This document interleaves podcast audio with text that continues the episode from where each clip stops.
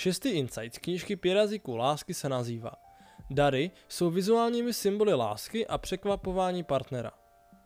Pravidelné dary, bez ohledu na jejich finanční hodnotu, jsou skvělým způsobem, jak projevit někomu náklonost. Podívejte se na jakoukoliv kulturu od dávných Majů až po moderní eskimáky žijící v severské tundře a uvidíte, že tato technika je součástí každého manželského procesu.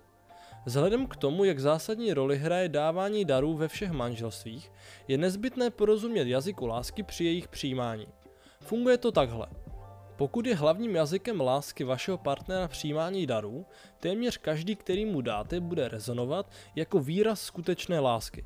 To proto, že dary jsou fyzické symboly lásky, které materiálně vyjadřují lásku jedné osoby k druhé. Jaké dary byste ale měli dávat? Snadno zjistíte, co má váš partner rád.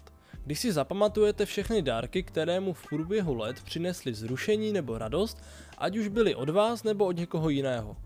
Může být také užitečné poradit se s přáteli a rodinou o dárcích.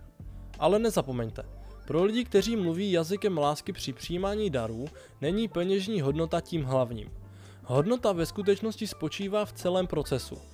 Od nápadu dar věnovat, přestože ho jdete sehnat nebo vyrobit, až po gesto, kdy tento symbol lásky předáte svému partnerovi.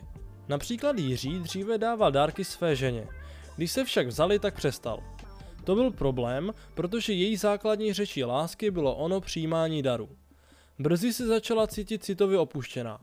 Autor se Jiřího zeptal, proč s tím přestal.